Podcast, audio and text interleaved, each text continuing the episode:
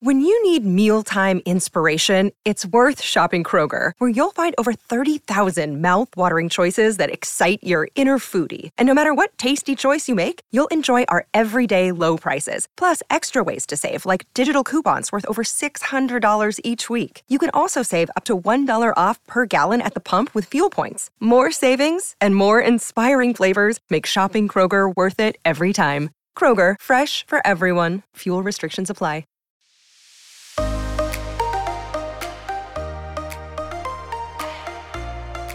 Welcome to the Girl on Top Shallon XO podcast. I'm your host, Shallon Lester, and you might know me from my YouTube channel, where I analyze celeb relationships and scandals for the lessons we can take into our own lives. But here on the podcast, I answer the best questions you submitted over the past week. Got a love quandary? Head to my website, shallonlester.com, to get connected, and also shop my merch and take some fun quizzes. Be sure to rate and review this podcast if you like it, and follow me on Instagram at ShallonXO, and find me on YouTube for four new videos a week. Once again, we're going to do things a little bit differently on this podcast. So, last episode, I introduced you guys to the latest Literature Book Club selection, Why Men Love Bitches. It's by Sherry Argov 2000, so it's old. Oh, can you can you believe that that means it's old? Oh my God. I feel old. You're probably only 20, so it doesn't feel old to you. Anyway, it is what, if you've read it, you refer to it as the Bible. Like people who have read this book are evangelical about it because it truly does just change your perception, change your attitude, and most effectively, it'll change the course of your relationship. And I know. There's nothing worse than when you're dating and you just feel control slipping away from you. You feel and maybe it was never like maybe you never held the cards but when you feel it shift you feel him get a little icy he's taking longer to reply you feel crazy you feel out of control you feel incredibly gross and unattractive and then you start ask, acting desperate and just reaching out and clutching and trying to just frantically come up with some sort of way to behave to get things back where they were and this book will literally tell you how. And like, none of this is an ad. Like, I don't know this lady, I don't know the publishing house. It's just, I am evangelical about this book because I've been dating. You know, I'm in a new town, I'm on Tinder, I'm out, I'm the hot new chickadee in town, and I'm a lot of horsepower, as I'm sure you guys are. And not every guy knows how to drive. Not all drivers are created equal, are they? Well, same with dating. And I have had to really stick to my boundaries, stick to my standards to weed out people who can't drive me, who don't know what they're doing behind the wheel. Here's an example. because I'm just going to like tell you guys about my dating life. So the other day I was like talking to this guy on Tinder, seemed, you know, normal and we were trying to make plans to meet up. And he's like, "You know, how about I just come over and bring wine over to your house or something like that and we can have a chill night?" We've never met before. We've never FaceTimed. We've never talked on the phone. I've seen four pictures of him. He's seen the same amount of me.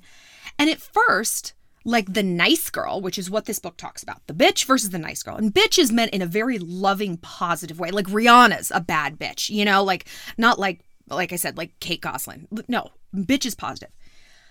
I was like, initially, I was like, oh yeah, of course, like he can come over, whatever, that's fine. And then I was like, no First of all, I don't know this kid. I don't know him from Adam. He's not coming in my house. He's not knowing where I live. I am very concerned with security and my privacy and you just don't know. And you don't need that hanging over your head. It's like sending a nude. Chances are they're not going to put it on the internet. Chances are this kid isn't going to come kill me. But I don't know that. And I don't want that looming in the background of my mind. And it's also an inappropriate fuckboy request. It's just flat out inappropriate to invite yourself to someone else's house, first of all, and have them play host for you. Also, he's like 24. I don't really trust the wine he's going to bring. No, thank you. I'm very persnickety. And so when I was like, okay, of course, no, this is stupid. Then I still defaulted to a nice girl setting, which was, well, what lie am I going to come up with? What, like, oh, I, I should say I have workmen in my house, but wait, no, it's going to be like 9 p.m. That's crazy. Um, okay, I could say things are still under construction. Uh, I could say that it's not clean. And I was running through all of these things I could say to look polite, to look like I was politely denying a request that was very impolite of him to make. And I stopped and I checked myself again. And I was like, absolutely not. Absolutely not. And part of the thing that gave me the confidence to do that was I've been reading this book but honestly, part of it was you guys. I hold myself to such a better standard because of you shalligators, because I'm like, I gotta walk it like I talk it with these girls. Because if I don't, that's gonna come through. They're gonna see, like, ugh, she's just, she's, she's full of baloney. Like she's letting exes back. She's doing stupid stuff. She's sending nudes. We've seen them on Snapchat. Like I have to hold myself to a standard for you guys. So you, I know you think I help you, but you guys really do help me in reverse. So instead of coming up with this crazy flowery lie, I said, I would prefer to meet in a bar or someplace public until we get to know each other a little bit. Boom. Let it lie. It wasn't mean. It wasn't bitchy. It wasn't crazy. It was the fairest answer to an unfair request. And you know, actually, this has happened with a few guys. I would like to, I'm because I'm trying to think of his response, and I realize I have a few to pull from because several guys have suggested this. Oh, come over. Oh, you fucking think you will? Really? You're gonna come into my house, or better yet, you invite me over there like a prostitute who's not getting paid, so I can go to your grubby house and drink White Claws. Like, give me a break. And his response was like, he was a little prickly it's like you know i'm not i'm not some weirdo like i'm not some creepy guy blah blah blah if that's what you think. I just thought it would be better with this covid stuff to like not be out at the bars. Okay you know objection sustained. That does make sense. That's fine. But it felt it felt defensive. And i remember reading this book called the gift of fear. And it was about why women are always trained to deny their natural fear in service of being polite Oh, I'll hold the door for you coming into this apartment building that you need to have a key for. No, I'll, I'll hold it for you. Oh yeah, uh, you need a ra- um. Well, it's out of my way and it's dark and it's late, but okay, that's fine. Oh, you you don't want to meet a bar because of COVID. Um, yeah, no, I'll I'll come I'll come over. You can or you can come to my place. That's okay. Fuck that shit. Fuck all of that shit. Are you kidding me? Fear first. Now we talk a lot about not making fear-based decisions, right? And we don't want to. But there's bad fear, there's that snooky, crazy brain fear, and there's the healthy Oprah intuition voice fear, which is like, don't do this. This is not smart for you. This is not healthy for you. And society tells us we have to have this whole PowerPoint presentation of evidence about why. Well, because he said this and he did that. Nope. It can just be instinct. That's all it can be. And in the book, The Gift of Fear, they talk about how there was something just at play underneath the surface that was driving them to say no I don't want to do that. And there were extreme examples like he ended up kidnapping me and keeping me in a box for five years. Like, that's real. But one thing they said that made so much sense to me is that a guy who is not out to hurt you will not be offended by you saying you want to do something in service of safety. He wouldn't even like, it wouldn't even register. And the example they got was when you get on an elevator and there's only a guy in there. And sometimes I'm not sometimes, all the time. We're animals and we look at people and we scan them for threats instantaneously. And we should do that. We should do that. We should cross the street if there's someone walking towards us and we just don't like the look of them. We don't need evidence. It doesn't need to be politically correct. We need to keep our, ourselves alive. I am fine with being alive and considered impolite than a dead polite girl. De- no. And so this elevator example was, you know, a, a normal guy would not even care that you didn't get in the elevator with him or that you didn't hold the door open for him. He'd be like, oh, no, that's fine. I understand. A predator is going to have a problem with it. Oh, guess you don't want to share the elevator with me. What's the matter? You don't want to drive me here? Like, come on, I'm a nice guy. Don't be crazy. What do you think? I'm going to hurt you? Well, Yes, you accidentally arrived at the exact right conclusion. That's exactly what I think. I think you're going to murder me. All I do is sit home and watch murder shows. Like, I know how this shit can go. So I don't think that this kid on Tinder was going to murder me. you but again, like you don't know. No one gets in a car with someone they're like, "He is probably going to kill me." And if you do, girl, I I just don't even want to say about that. So I stood my ground and he's like, you know, I'm not some weirdo. And I, I, made it kind of a joke. I was like, maybe I'm the weirdo. maybe I'm the murderer. Maybe I'm giving you a chance to save your own life here. And he's like, haha, that's true. He's like, I don't know. I guess like out here, we just give everyone the benefit of the doubt. I was like, well, I'm not from out here, sweetheart. I'm from New York. And that's not what we do. And that's not how we operate. And it felt kind of like gaslighting me like, well, you're the crazy one, and I'm going to twist this around on you. And I don't think he meant to do that. Like, I don't think he's a bad person. I don't think he's a dangerous person. I just think he's a person used to getting his way. And that I've realized is all a guy needs to be toxic to us. And toxic is like, I know a very extreme word, like, it's so toxic. But tiny things can be toxic. If you eat too much salt, you get really sick. If you drink too much water, you get really sick. Something that isn't necessarily bad can be bad in certain doses or just bad for your body in particular, right? And same emotionally. Like, I don't think he's a bad person, but like, uh, like I said, he's used to getting his way. And he's not used to encountering a girl like me, a girl with a lot of horsepower.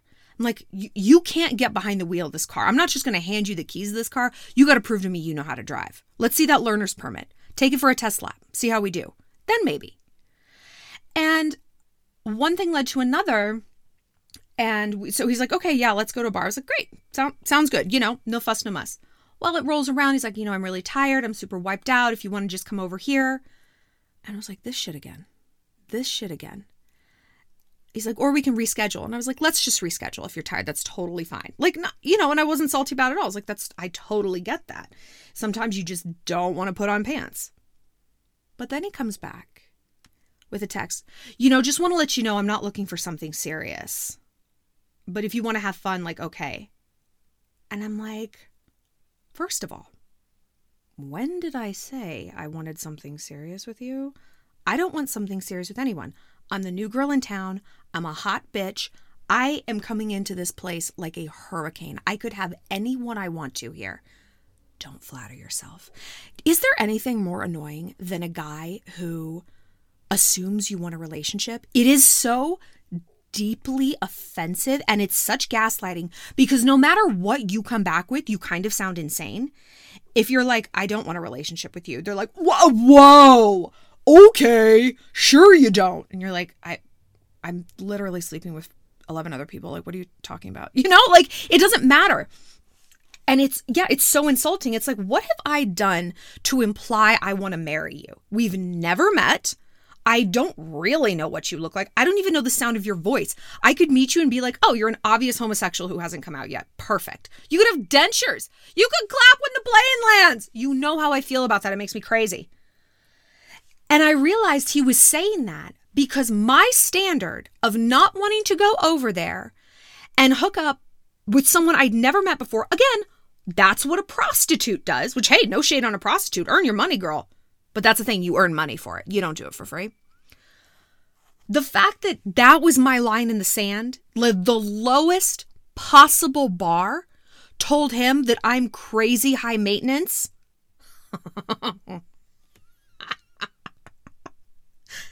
I mean, bye. Are you, is that a fucking joke? Like, is that a joke? And what do we say about boundaries? The only people who hate your boundaries are the people who benefit from you having none at all. And this guy, not because he's hateful or dangerous or awful or anything like that, didn't want me to have any sort of boundary. This was his way or the highway. Um, I choose the highway. Like I will always choose the highway over someone else's way. I have a sick ass car. I love to drive. Beep beep, motherfucker. So I'm glad I stood up for myself. And I'm like disappointed I didn't get to meet him. Like we had a fun text rapport. And I, I hope he doesn't listen to this podcast because he's going to be like, you are so insane. But I'm not, though. I'm literally just telling it like it happened. That's all. I'm just reporting the news, baby. But yeah, I was like disappointed that I wasn't going to meet him.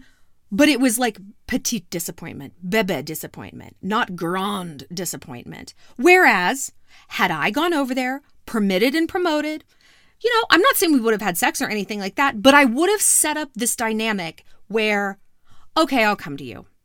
Okay, you don't have to take me on a date. You don't even have to take me to a bar and buy me a Coors Light, which is the beer I legitimately prefer. You don't have to do any of that. The bare minimum isn't even a requirement. It is less than the bare minimum. It is free prostitution. Maybe I would have caught some feelings. Maybe I would have been like, oh, wow, he's actually really cute. Oh my gosh, we have so much fun together.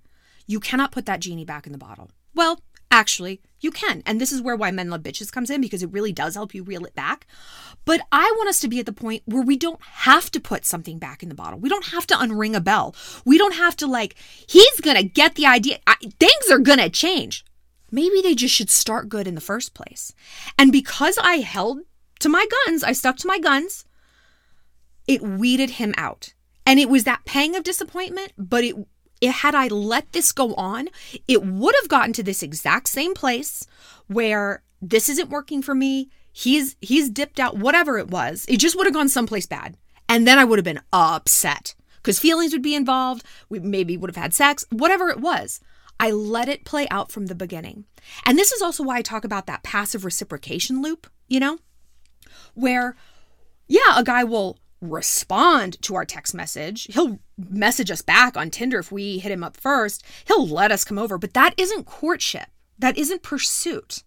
And you have to let that play out. Like, even on Tinder, I get a lot of super likes. I mean, I'm sure you guys do too. I'm sure you do. And I'll I'll match with them, you know. But I have never one time, never once messaged a guy first on an app. Ever, ever. Why would I? People, and this is, you know, I've talked about this ad nauseum why I hate Bumble, where it's like, it's not a big deal. You just say hi. If it's not a big deal, why can't he do it? Mm. If it's so chill, if it's something he can do with his thumbs on the toilet or at a stoplight, why can't he just do it? Why do we have to be the one shucking and jiving and try and come up with a cool opening line? And hey, so is that your dog? What's his name? No, he can say that to me. He can say that to me. And so the super like thing, it's like I see that I've matched with these dudes and they still don't reach out, which like fine. I don't care because I don't know them. I see a picture, I was like, oh, he's cute. But if I was reaching out to them and then getting further down that rabbit hole, again, the feelings would come into place, the projection, the fantasy. Oh my gosh, is it the person or the possibilities? I don't care. I just want him. And again, that's not courtship. He's not pursuing me from the jump.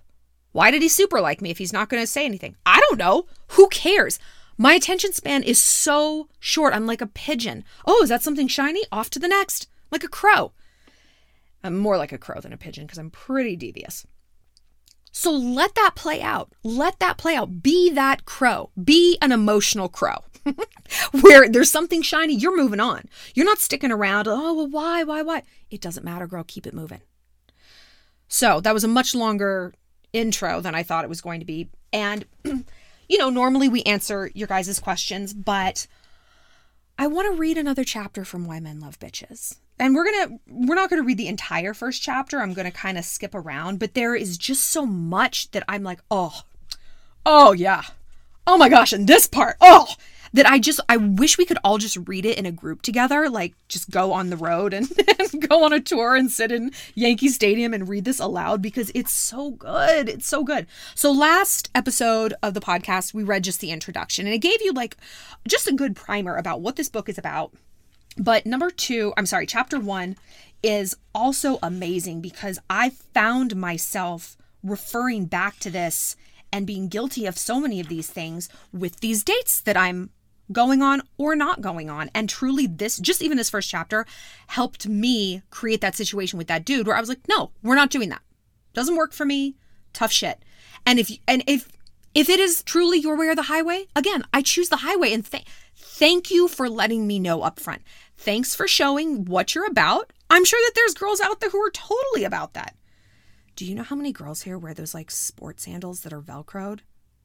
I just. I mean, I make fun of them. I make so much fun of that look, but all those girls are getting laid. So maybe the joke's on me. All right.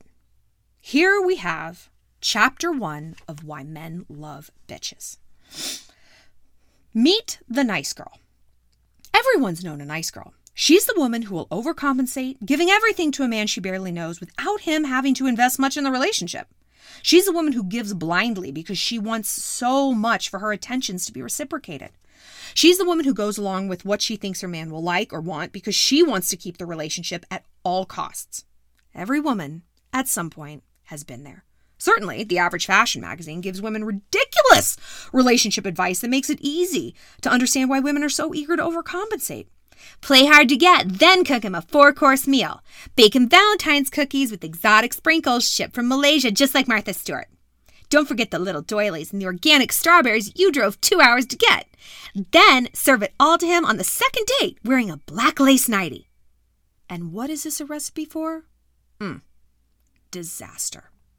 Attraction principle number one anything a person chases in life runs away. especially when it comes to dealing with a man. With one caveat if you chase him in a black nightie, oh, first he'll have sex with you, then he'll run. Why does a man run from a situation like this one? He runs because the woman's behavior doesn't suggest that she places a high value on herself. The relationship is new and the bond between them is relatively shallow, and yet she has already dealt him her best card. The fact that she's willing to overcompensate to a virtual stranger immediately suggests one of two things. He'll either assume she's desperate, or he'll assume she's willing to sleep with all men right away, or both. What gets lost is his appreciation for her extra effort. Once a man begins to lose respect for a woman because she's willing to subtly devalue herself, he'll lose desire to get closer to her, nighty or no nighty. A dream girl, on the other hand, won't kill herself to impress anyone. This is why the woman he really falls in love with doesn't serve a four course meal, and you won't see her cooking, breaking out the fancy china either. Okay, wait, side note. Maybe this is why they wear those Velcro sandals. Oh my God. It's all adding up. Anyway, back to this. You won't see her breaking out the fancy china either. She'll start out cooking him a one course meal popcorn, no fancy doilies. Tupperware bowl does the trick. She'll simply ask her guests, Hey, do you want the bag or the bowl? Six months later, the same woman throws together a meal and puts down a hot plate in front of him, and what does he say to himself? Man, I'm special.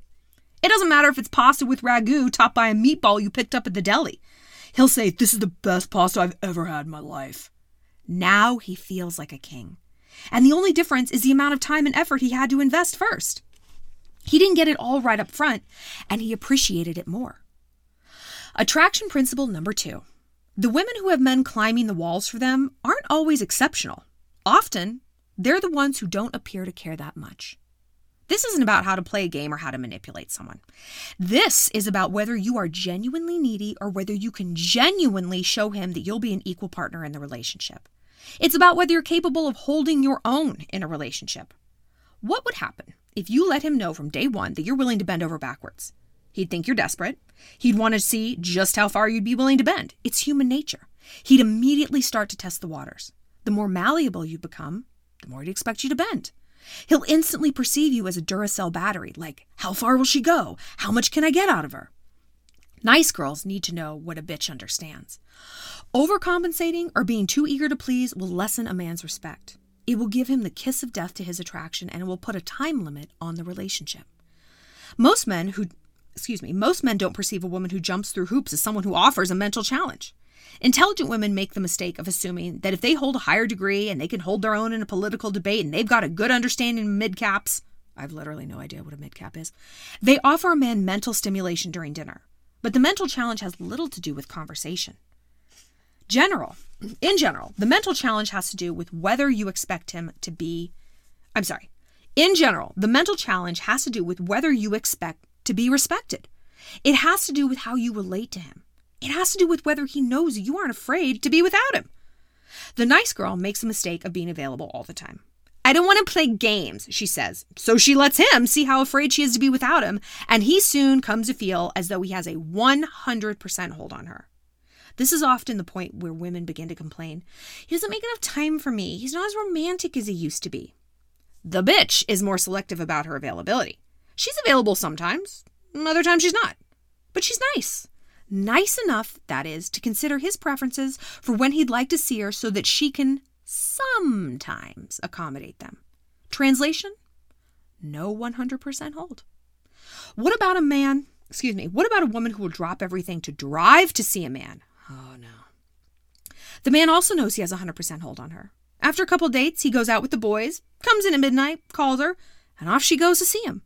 When a woman drives to see a man in the middle of the night, the only thing missing is a neon sign from the roof of her car that says, We deliver. Mm. Attraction principle number three.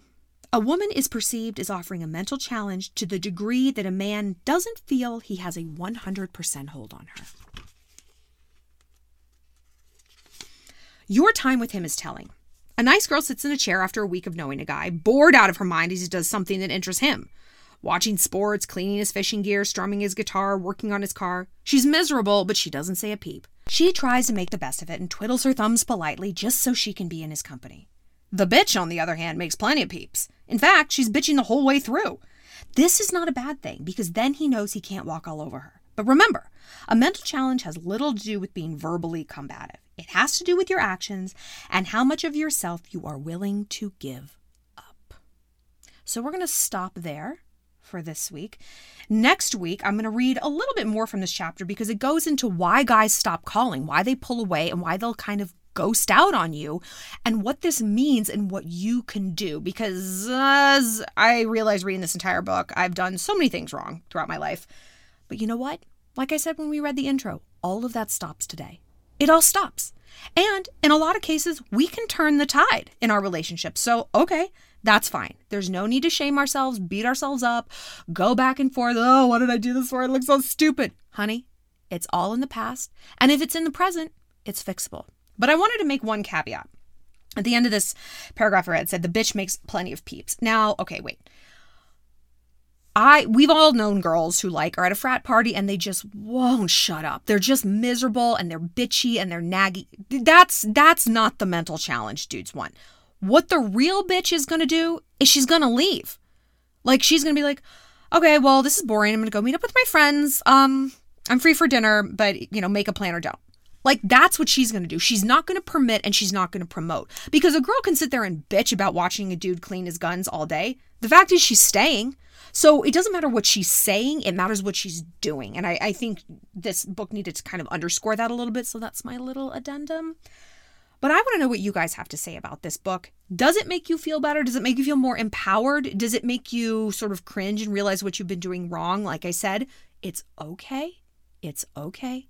It's all changing today. Today is the first day of your bad bitch kingdom. Today is the first day of the rest of your life. It's all over now. We're all safe. We are safe and we are strong and we're powerful and we know what to do. We know what to do now. So pick up the book. Um, I, I'm going to put the link down in the description. You can buy it on Amazon. You can get it at Barnes and Noble. You can get it probably secondhand someplace. I like a physical copy. I have both. I have it downloaded and a physical copy so I can make a billion notes and also so I can embarrass myself in public reading this book. I'll see you later, Shalligators. Bye. Well, that's it for this episode of Girl on Top. Thanks for being part of the Shalantourage. If you have a love question you need some help with, find me on my website, shallonlester.com, and be sure to connect with me on Instagram at shallonxo and subscribe to my YouTube channel. Stay sweet, stay savage.